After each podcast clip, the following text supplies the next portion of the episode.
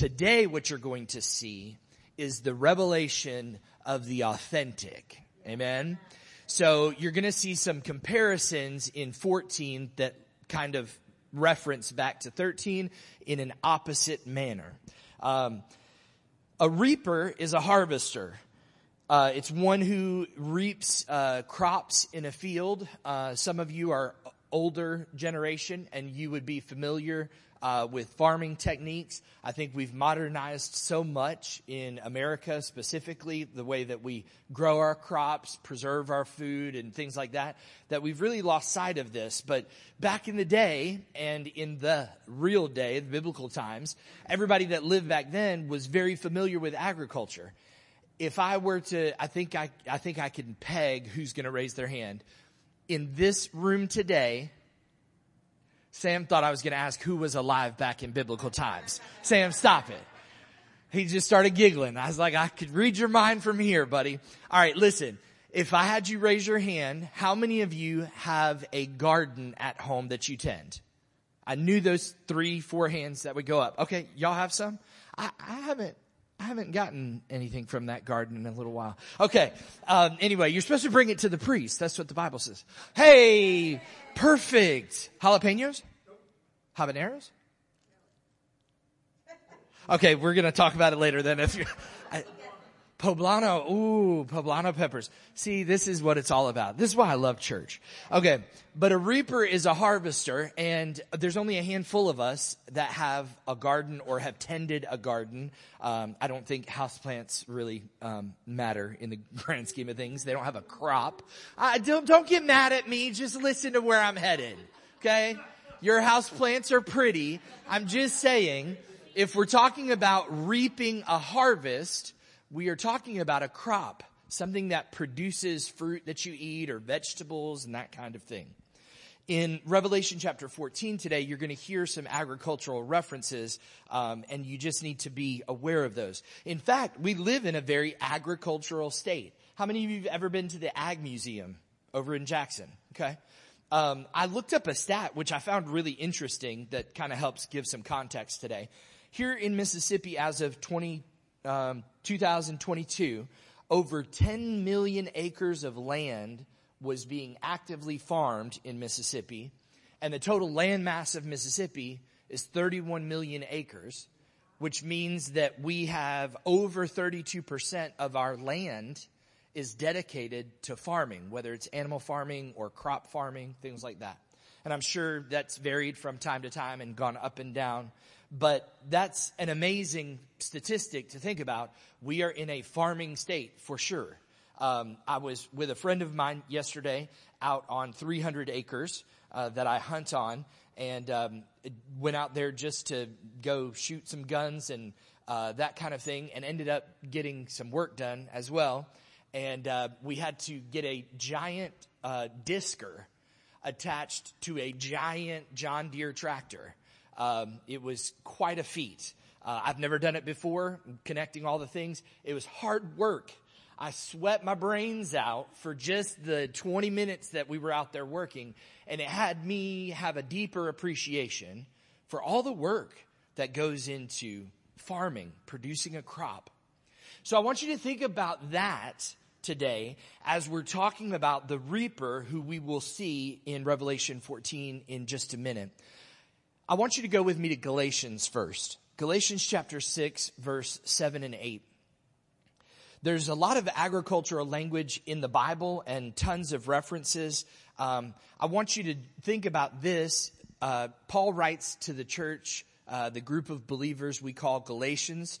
And when he does so, he says this, do not be deceived. So don't, don't get tricked. God will not be mocked. For whatever one sows, that will he also reap.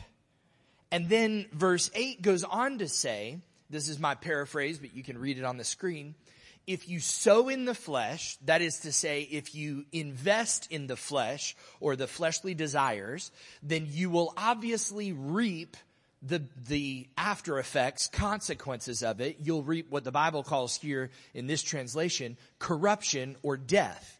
But to the one who sows in the spirit, from the Spirit, they will reap eternal life. So that means that it's talking to me about a spiritual principle there, that if I'm focused on me, myself, and I, and doing things that are according to the old man nature, the sin nature, then I will reap the consequences of that. If I am focused on investing in the spiritual aspect of my life and I'm starting my day off with time with the Lord, I'm focusing on Him in the times that I have conversation with people. I'm trying to be a light in my workplace, uh, in my family and those things.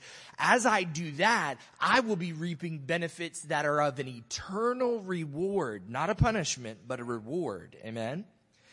The truth is the law of sowing and reaping is universally true.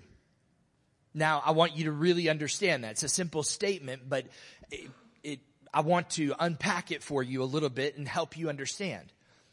The law of sowing and reaping that God has instituted in the universe has been true from our very beginning and it affects every single aspect of your life. There is nowhere that you can hide from this law of sowing and reaping. Talking about agriculture, if you plant apple seeds and do it the right way, you'll have apple plants that turn into apple trees that give you more apples. If you plant a tomato seed, that'll produce tomatoes and more tomato seeds and more plants. It doesn't do something outside of its kind. There's something else to be said there, but I don't have time for that message today. Some of you might get it. The law of sowing and reaping though has non-agricultural aspects like in your finances. It's got real quiet, but it's okay. You're just absorbing the knowledge. Like in your friendships, in your marriage, in your career. You say, well, they don't pay me enough to do all this work. Well, let me just tell you, those good employees that do the extra work and go the extra mile, I'm telling you, what you sow, you will reap.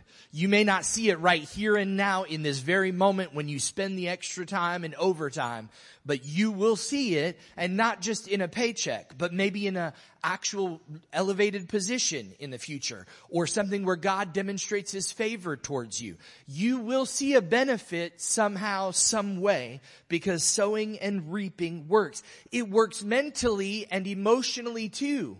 Listen to me. I know we're going into Revelation 14, but you've got to hear this today. I developed a whole secondary message and I'm not going to preach that one to you, but I'm going to tell you this. What you listen to is being sown into your life, into your mind. So the music choice that you have, the gossip, the friend that you hang out with that always has something bad to say about somebody else. Listen, if they say something bad about somebody else every time they talk to you, guess what they're doing when you are not with them? Steer clear. My wife and I had a conversation this week that was mind opening or, you know, the light bulb came on for her and she just realized, you know what? There's this person that I, I really do love this person, but i am going to have to be very careful around this person because I recognize there's something else going on deeper. She doesn't want that sown in her life. Can I, can she get a round of applause? That's good. That's a good example and a good model. That's the same way we should be. Teenagers choosing the, the music that they listen to knowing that what is getting heard and listened to is being sown in them. Listen, it happens emotionally too. You cannot sow anger and expect to receive joy. You can't do it. So there's nobody named Karen, hopefully physically present here today, but the Karens of the world, okay, that's a term, a derogatory term for somebody who's always mad about everything and complaining the Karens of the world cannot expect to receive joy as their harvest when all they've ever sown is bitterness, resentment, grudge holding, all that stuff. And it's not just a gender thing specific to women. You've heard your pastor talk about that too. Uh, Karens and Chads, okay? Chad or Clark or whatever you want to call the man version of Karen, they exist too. So you can't reap joy when all you've sown is anger and resentment. It's an unchangeable truth The context of this is important. The one who created the universe and the world in which you currently live, he has sown a harvest that he is coming back to reap. He is the reaper. So surely God who created us and our world, he is the rightful reaper of it because he has authority over it as the creator. Go with me and look right before we get into Revelation 14 because this is helping build that context for you. Joel chapter 3. It'll be on your screen in just a second. Joel chapter 3. Joel prophesies in Joel chapter 3 and it's God speaking through him saying these words. these are some older words that we don't use all the time, but let me just give you English, easy English. Hurry up and come, all you surrounding nations, and gather yourselves there. Bring down your warriors, O Lord. Let the nations stir themselves up and come to the valley of Jehoshaphat. For there I, talking about God, I will sit to judge the surrounding nations. Verse 13, here's some more agricultural messaging for you. Put in the sickle, for the harvest is ripe. Go in and tread, for the wine press is full, the vats overflow, for their evil is great. Joel, by God's assistance, Joel is writing this down and communicating it to us through the ages. God had a specific word that said, I am coming back. I am going to redeem my people and I am going to punish the evildoers and I will sit in judgment with a sickle to harvest the earth that is ripe. The sickle and uh, another farming tool is the scythe, um, scythe. Um, they are interesting articles that are used on in old farms and probably still today a little bit. I've got a picture that I wanted to show you. You might recognize the shape of this being from a communist nation's flag. Okay, it's one of, it's part of their image is the sickle and the hammer. Okay, it would be handheld and you would go through a wheat field and wheat grows six, seven feet tall if it's really abundant and healthy and hardy or kind of shorter. And they would have these reapers that would come through and cut them. Does anybody remember? I listened to the song again this week just to remind myself. Does anybody remember bringing in the sheaves? Okay, I got a couple of hands. I remember that hymn we used to sing bringing in the sheaves, talking about going out to the field and harvesting. If you've been a believer for any period of time, that agricultural reference is in your head too, because you hear the words in the New Testament that the harvest is ready, talking about the world, but that the laborers, the people holding these things are few. That's still true in every church. right? And we're a hundred percent active in this church, but we could always use more workers. Amen? So here's the idea. As we talk about this, I want to also tell you because it's it's going to reference vats of a wine press and things like that in Revelation 14. I want to show you what a wine press looked like. I don't know if you're a fan of I Love Lucy, but when I was a kid, I watched every episode. Uh, I think she's probably one of the funniest women who's ever lived. I mean, she just hilarious. And if you're thinking what I'm thinking when I think about a wine press, did anybody see that episode where she's stomping on the grapes?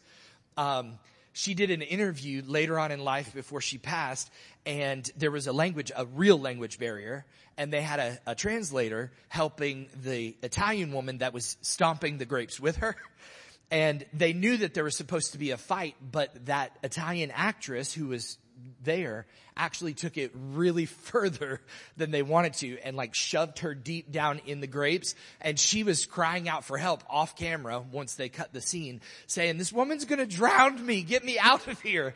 Cause she was like, you're not going to hit me like that. Anyway, I thought of that because the wine press. Here's what a wine press in ancient Israel might have looked like. Now these are, uh, this is a drawing that's on a Bible software that I use for research and uh, they've been excavated throughout the Middle East and in the old ancient world. This is what they did. They'd bring the barrels, uh, wheelbarrows and wheeled, um, you know, trailers sort of thing of grapes, drop them into where you see the two figures standing, and they would begin to use their dirty, nasty feet to stomp on those grapes, and then they would have the juice. It was at a slant, and the juice would go down, and then they'd collect it by getting jars and dipping it out. They'd seal the jars and then you'd have wine. If you didn't seal it fast enough, then you'd have vinegar. So the idea is that they crush the grapes like that. We've definitely come way far from that process. But there is a wine press the Bible references in Revelation 14 of God's wrath. Where the grapes of wrath, have you ever heard that phrase? Where they will be pressed and crushed. Listen to me, and I'm giving away the end. The enemy of God and everyone who works for him and who has been influenced by him, who has rejected God, will be crushed beyond recognition. That's good news. That's good news to us who are not those people, but it's also uh, an alarming word to us to make sure that we reduce that number, and the way we do that is sharing the true good news, the gospel of Jesus Christ. Revelation chapter 14 verse 1. Then I looked, this is John the apostle writing, I looked and behold on Mount Zion stood the Lamb and with him 144,000 who had his name and his father's name written on their foreheads. Now, the 144,000 that are here are the same 144,000 that we read in Revelation chapter 7. This is them appearing again. And the lamb who was slain earlier in Revelation, we hear him talking or them talking about the lamb who was slain or had been slain, who is now standing. He's not standing in heaven at this moment that John is recording, but he's standing in a geographical location on the earth. He sees the Lamb, who is Jesus Christ, standing on Mount Zion, which is a place inside of Israel, the promised land of Israel. Notice though, in direct contrast to what we just read in 13 about the beast and the image and the forehead, it says here that they have the Father's name and the Lamb's name written on their foreheads. It's a sign of possession that they have been, they are owned. Okay. They are the possession of God. This is awesome because it's directly contrasting the dragon and the beasts, him being the counterfeiter, but this showing us that the lamb is the authentic son of God. Amen. Verse 2 continues and says this, and I heard a voice from heaven like the roar of many waters. We've heard that phrase before throughout Revelation. It says, and like the sound of loud thunder. The voice I heard was like the sound of harpists playing on their harps. And they were singing a new song before the throne and before the four living creatures and before the elders. No one could learn the song except the 144,000 who had been redeemed from the earth. Worship team members, look up at me for just a second. Just nod really, really lively at me if this is true. Has there ever been a difficult song in worship practice that was hard for everybody to learn? Yes? Okay. I see heads nodding.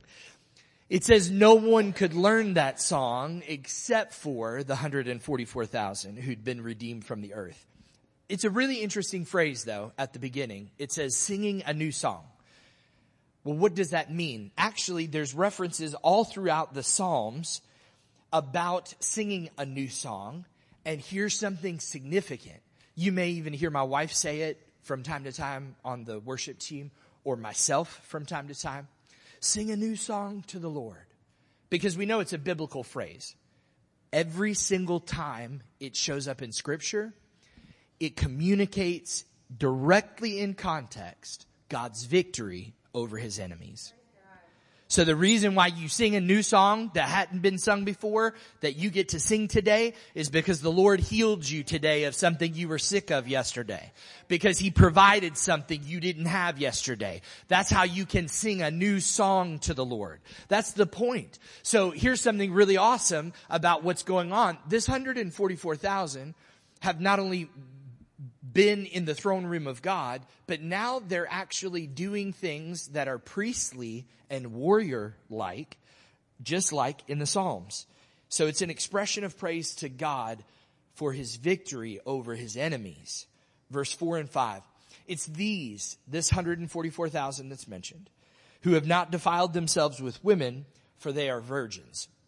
It is these who follow the Lamb wherever he goes. These have been redeemed from mankind as first fruits.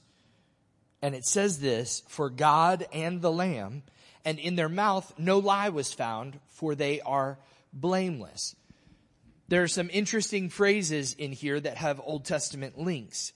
If they follow the Lamb wherever he goes, okay, they are following around in a serving role. They were in the throne room of heaven in Revelation chapter 7, and now they're accompanying him again. They have many attributes of priesthood or priestly nature. There's a term that shows up here, another agricultural term at the bottom of the screen, and it says first fruits. Now, this is a biblical concept from the Old Testament talking about an offering to the Lord. When I harvest my crop as a person who lived back in those days, I was to take the first fruits and bring it to the temple and offer it as a sacrifice to God. I wasn't supposed to wait until all the sheep were birthed for me to pick out which one came to God. I was to take the first. Listen to me. That's without, if it's lambing season, that's without me having any knowledge if the rest of those lambs will be healthy or if my family will be provided for. It was a sign of faith in a God who is the one who is in control of my life. It was a testament to him that I trust you with this. People have asked about the tithe before. If you had 10 $10 bills in your hand, $100, they say, well, which one of those $10 bills is the tithe? It's the first one that leaves your hand. It shouldn't go to a bill. It should go to God because you're demonstrating God, you are first in my life. He deserves the first and he deserves the best. So it's saying of this grouping of people, this 144,000 who are now in this priestly role, singing a song of worship, accompanying the Lamb wherever he goes, that they are the first fruits of the earth. This is pretty incredible. So God deserves the, birth, the first and the best. It says they speak no lie and that they are blameless. No lie was found in their mouth and they are blameless. Paul tells the Ephesian church, the church at Ephesus, he says this, that Jesus is preparing his bride and he's looking, Ephesians chapter 5, you can read it on your own this week, and he's looking for a bride without spot or wrinkle. What he's communicating is that he is looking for a bride who is holy and blameless. There are other references to the Old Testament here that say that those who serve in the role of the priest in the Old Testament were to be men of integrity who spoke no lie. No lie was found in their mouth and that they were blameless. So, there's something interesting there though because it calls them virgins. Now, you can read five different commentaries about this and you'll get five different answers. So here's what I'm going to tell you. The basic consensus is this.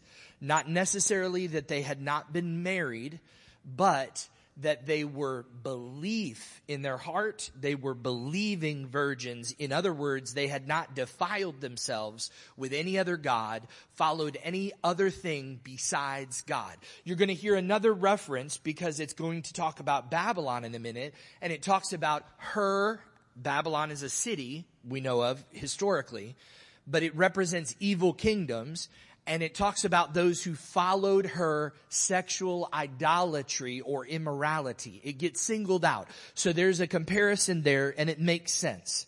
The virginity there also can be viewed, this will take you down a rabbit hole, but if you're interested, you can read Genesis chapter 6 this week because these heavenly priesthood beings, people translated up there, the remnant, they have not done what was done in Genesis chapter 6. So, go read it and you're like, Pastor, don't leave me hanging. Go read it. The priestly warriors, these 144,000, they obey the word of God and they've not served any other God or disobeyed God's commands. So, um, there are commentaries that say the reason why it calls them virgins is because as a person in the military back then in the Old Testament, you had to have days of purity before you went to the out to battle kind of thing and uh, all kinds of different options, but this one makes sense to me. So read Genesis 6 and check it out. Go to verse 6 of Revelation 14. And it says this, John, I saw another angel flying directly overhead with an eternal gospel to proclaim to those who dwell on the earth, to every nation, tribe and language and people. And he said with a loud voice, fear God and give him glory because the hour of his judgment has come and worship him who made heaven and earth, the sea and the springs of water. So this is a warning of judgment to an unbelieving world. There's something interesting to be noted. It says, I saw another angel flying overhead. If you do some research, you'll actually come to find out, and I don't want to burst anybody's bubble, especially my two daughters sitting here. Besides cherubim and seraphim, which are two angelic creatures, and they're on the Ark of the Covenant, and there's some other Old Testament stuff with it. Every other occurrence of angel in the Old Testament or anywhere in Scripture, nowhere does it mention that they have wings. Kind of, it's like trivia that you could just add chalk up for later. Um, you can try to prove me wrong, but I'm promising you every single reference that talks outside of cherubim and seraphim, those two types, um, general angels, it doesn't say that they have wings. So the imagery that we have, um, we've created over a long period of time, and I'm not saying that they don't. I'm just saying that Scripture doesn't clearly say that all of them do. What the idea is, is he's flying or hovering or stopped in a position where he is overhead, listen, of the whole earth. The entire earth can hear this eternal, the Bible calls it, John says, it's an eternal gospel to proclaim to those who dwell on the earth. Every nation will hear this, every tribe, every language, and every people. And it is a warning of judgment Fear God and give him glory because the hour of his judgment has come and worship him who made heaven and earth, the sea and the springs of water. The sad news is they will not heed this warning and judgment will come.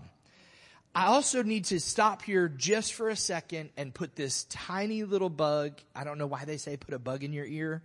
It's weird. I don't want bugs in my ear.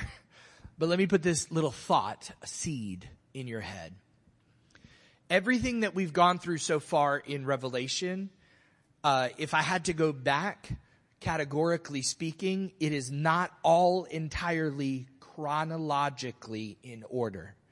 So you cannot necessarily say Revelation 7 happens directly before Revelation 8 and so on and so forth there it, you take some discernment and you've got to have some understanding of how John wrote to be able to see this. This is not to say that Revelation 13 shouldn't have come before 14. I'm just telling you, did you know this? Your Bible is not chronologically correct in its placement. Look into the book of Jeremiah. Scribes helped put the book of Jeremiah together, and there are some random chapters that seem to reference historical events that are like a hundred years different than the events that happened in the chapter before. That's not to say that the Bible should be doubted or that it's not true. It's just to say this specifically. Remember, John is having a revelation, a supernatural revelation. So for me to chronologically say, well, the dragon and the two beasts rise and then this happens. No, I've been in a dream before. okay. You've been in dreams before, right? It doesn't all happen chronologically according to everything in your life the way that you think it should. So it takes some discernment to understand that. That's just a little side note for you to remember and to think about because people want to build their end time system of thought basing it on chapter one is step one, chapter two is step two, and all of these things happened in exact order. That is not always correct. Verse 8 says this, another angel. We're going to keep reading about these angels who come down and give these different uh, statements, some of which are warnings. Now, this is another interesting one. This angel, the second, follows the first and comes and says this, Fallen, fallen is Babylon the Great, she who made all nations drink the, the wine of the passion or the wine of wrath of her sexual immorality. Now, this specifically has a physical connotation of the actual sin of infidelity and sexual immorality, but it also has a spiritual uh, implication because there's a problem with this. If you think about history, Babylon has not been a thing for 550 years when John is writing. They'd been conquered five, over 500 years before Jesus was born. So how is this angel saying Babylon, Babylon has fallen? How does this make sense? It only makes sense if you understand it to be both physical in nature and spiritual. In fact, throughout the rest of scripture, even when Babylon isn't around, it's referenced because it's referencing the evil kingdoms of the world that are influenced by the dragon. So, there's this moment that will come to pass in our future that the great Babylon will fall finally and all wicked influence will be extinguished. Isn't that awesome? So Babylon is metaphorical in referring to any kingdom throughout scripture, really, that oppressed the people of God. Um, Babylon is hated throughout scripture in any of the prophets' writings because they conquered the people and destroyed the temple. The same thing happens during Jesus' lifetime or during that era of time that Jesus is around and born into because Rome has taken over Israel and Rome is considered Babylon to the people who are Jewish. That's, it's not because they're same, you know, uh, DNA or anything. It's because they have a spiritual DNA. Babylon is still around today. That spiritual DNA still exists in this world today. But one day it will no longer oppress the people of God. Amen? So this specific sin is singled out to communicate that all unbelievers have been unfaithful to God. That's what it's communicating. It can be communicating something physically, but it has that spiritual implication as well. This is a declaration of the end of things as they have, like the state of things as they have been for millennia.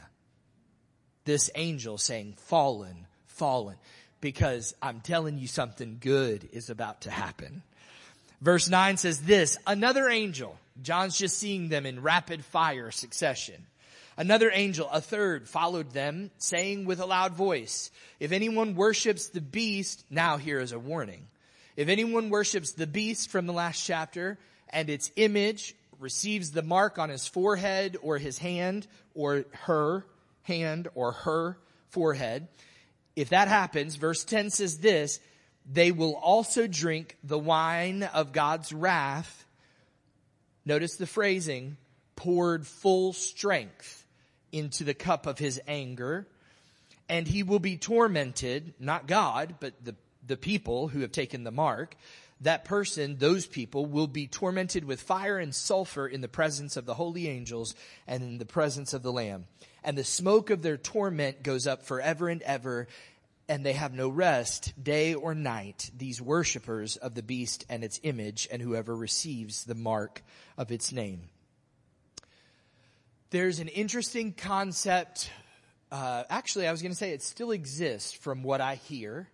And that is, in order to reduce the strength of a drink that has an alcoholic nature, you are to add a few drops of water or more than a few drops of water. That's why there are certain cocktails they'll serve that have, you know, big cubes of ice or whatever. They melt in, they kind of mix with the drink. They reduce the strength or the pungent nature of it, you know, knocking you over in the Old Testament, they were practicing things like this. At the wine press, they made full strength wine, but then as they served it at dinners, and it wasn't like a huge celebration, maybe they were just having it at a regular time, they would mix it with a little bit of water because they wanted to reduce the strength of it. This phrase is important because God is communicating right now, there will be no lack or no smidge of me backing down from the vengeance that I'm about to bring because it will be poured out full strength, full potency. This is really, really, really stark. But good news is coming. Verse 12, it says this. Here is a call for the endurance of the saints. I don't know if you remember this, but in chapter 13, something very similar was said. John is inserting his thought in that moment saying, listen, this is for you to pay attention to so that you endure and so that you live holy. That you keep the commandments of God and keep your faith in Jesus. Don't let it be shaken. Sure, you have days where you feel like you're rattled, but don't give up on God. He's not giving up on you. Amen? That should have been a louder amen if you want to get to lunch. Don't give up on God. Amen? Amen. So, John says, here's a call for the endurance of the saints. Verse 13. And I heard a voice from heaven saying, write this, blessed are the dead who die in the Lord from now on. Blessed indeed, says the Spirit, capital S, that they may rest from their labors, for their deeds follow them. So, in other words, there's no rest for the wicked, okay? But there is rest for those who have been righteous, and the Spirit speaks in the future I want you to absorb this for a second. I know that if you've been here for any length of time, you know that we believe the Holy Spirit has not expired. He didn't evaporate and leave the earth. Okay. He is still here working through. In fact, he worked through one of us this last Sunday who then caused other people to come to Christ this past week. That's worth celebrating. Give God praise today. Come on, clap your hands. Wake up. It's good. It's good. I, I am so ecstatic about something like this because here is the very first instance in the entire book of Revelation that the Spirit says anything, and this is what he says, blessed indeed that they may rest from their labor for their deeds follow them. The Holy Spirit is still speaking in the future. That means he still has a role to play. Amen? Verse 14. Then I looked and behold a white cloud and seated on the cloud one like a son of man with a golden crown on his head and a sharp sickle in his hand. And another angel came out of the temple calling out with a loud voice to him who sat on the cloud. Put in your sickle and reap for the hour to reap has come. The harvest of the earth is fully ripe. Verse 16, so he who sat on the cloud swung his sickle across the earth and the earth was reaped. Now, in verse 14, all of those phrases that pop up are all Old Testament links and some New Testament links. I've talked to you in this series about the, what we call cloud motif. That in the Old Testament, the prophet said, God is the rider of the clouds. He's the one that rides on the clouds of heaven. Jesus himself says in Matthew chapter 24, in Mark chapter 16, and I don't remember exactly where in Luke, but he says it's recorded by each of those gospels. He says that the son of man will come on a cloud, on clouds of glory. So this has to be Jesus. He is the only one who so far right now in this chapter, in this portion of the vision, John is communicating to us who is seated, which means, oh, hallelujah. It means he's at rest. It means he is rested from his work of redemption that he's accomplished the cross, the empty tomb, and now he is seated in a place of authority. This is good news. And it says he's got a golden crown on his head. This signifies his authority and also a sharp sickle in his hand. There can be some confusion, but I don't want to confuse you if you're not confused. So let me just explain this very briefly to you. It says in verse 15, and another angel came out calling with a loud voice, and it seems to communicate that that angel is instructing Jesus who's seated on a cloud that is not the case. If you really read it in the original language and you do some deeper Bible research, you'll understand the messenger is simply declaring out loud what's about to happen. He's not in charge of Jesus. He's not coming to tell Jesus what to do. He is declaring aloud for all to hear the Son of God is about to reap the harvest. So, the harvest of the earth is fully ripe. Verse 16, so he who sat on the cloud swung his sickle across the earth and the earth was reaped. Um, when things are ripened, you've got to harvest them quickly or else they will go from ripe to rotten, right?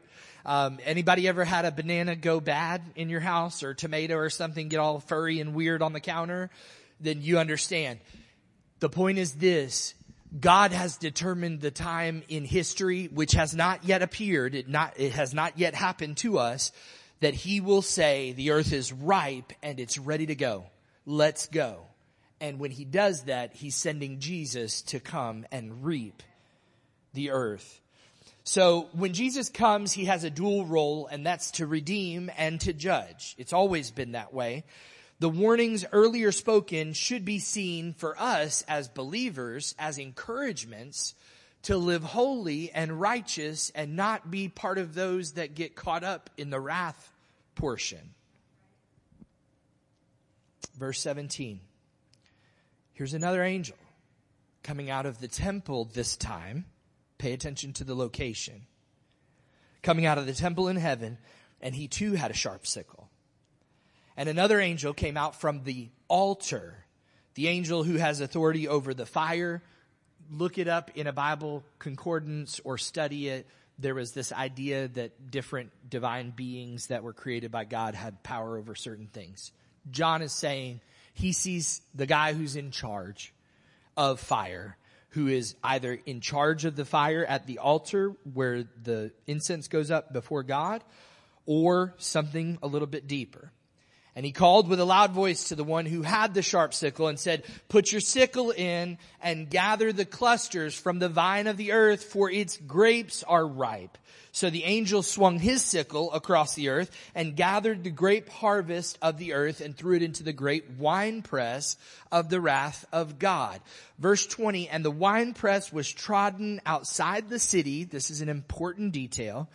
And then it goes from metaphorical, talking about grapes and wine, to very literal. And it says this, and blood flowed from the winepress as high as a horse's bridle. That's pretty, that's pretty gruesome when you think about it. You say, well, wait a second, pastor, you made a big deal about the son of, the son of man image that was on the cloud, but you didn't say the same thing about the one with the sickle for the grapes. Listen, at the end, I'll read to you Revelation chapter 19. It says there's a rider on a white horse who is coming and he is the one who will tread these grapes of wrath. But then it communicates that these are not just grapes turning it into wine so God can have it at a party. This is punishment that is going to crush those who are the living unrighteous. Now, Isaiah 63 pictures God as a divine warrior whose clothes are stained with the blood of his enemies. This doesn't sound like the Bible story about, you know, oh, Jacob and Esau fought or Ruth and Naomi or there's some really crazy imagery in the scripture. And in Isaiah 63, you can read about it later. It says that God is a magnificent warrior who is undefeated and he wears clothes that are stained with the blood of those who have come against him. I'm telling you, he's still on the war path. But there's time for those who are going to be victims of his vengeance to switch sides because of the grace of Jesus and the work of the cross and the empty tomb, by God's grace, we believe there are three people who came from the kingdom of darkness into the kingdom of light this past week. Amen. You can switch teams. Side note, this is for another message. You can switch back later I know that flies in the face of some people's theology, but if I could switch the first time, I surely have the ability to switch a second. So don't switch. Stay put. Amen. All right. Got to move on. Revelation 19. We're almost done. You say, Pastor, oh my goodness, you're all the way in Revelation 19. Only these few verses. Okay. Verse 11 says this. John, at a different moment in the vision, says this, I saw heaven opened and behold a white horse. The one sitting on it is called faithful, capital F, and true, capital T. And in righteousness he judges and makes war.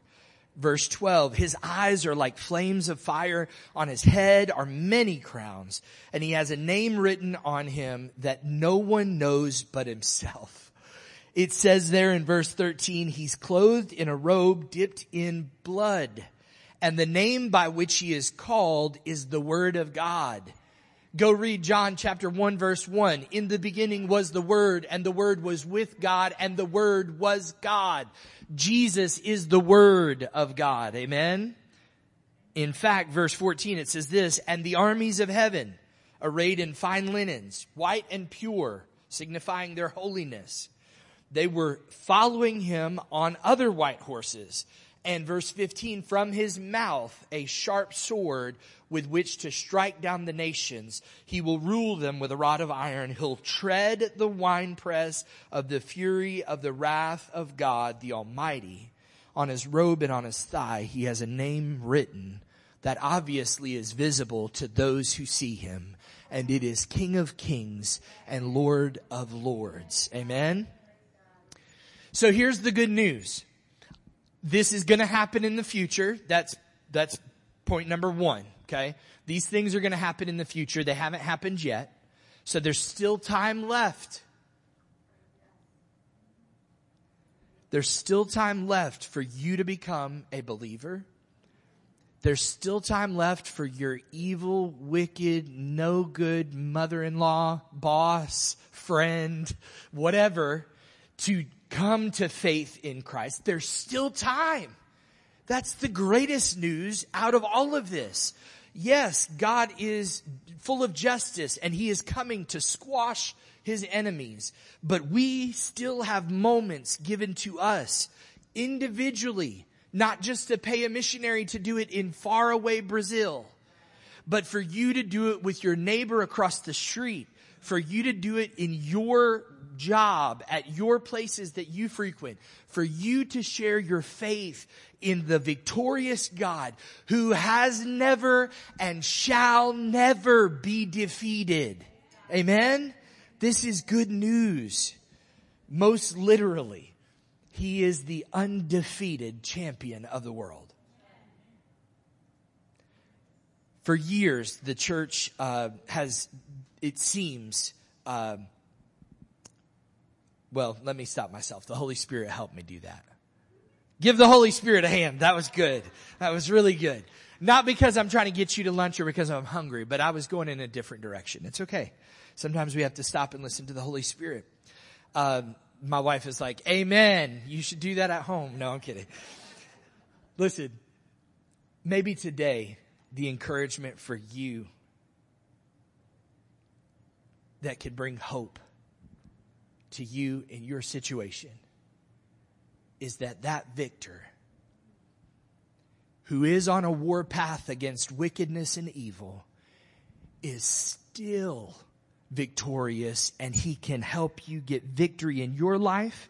He can save that friend or family member you've prayed for. He can deliver from depression. He can, he can set free. He can bring provision. He is still a God who wants to provide victory to his people because vicariously we represent him.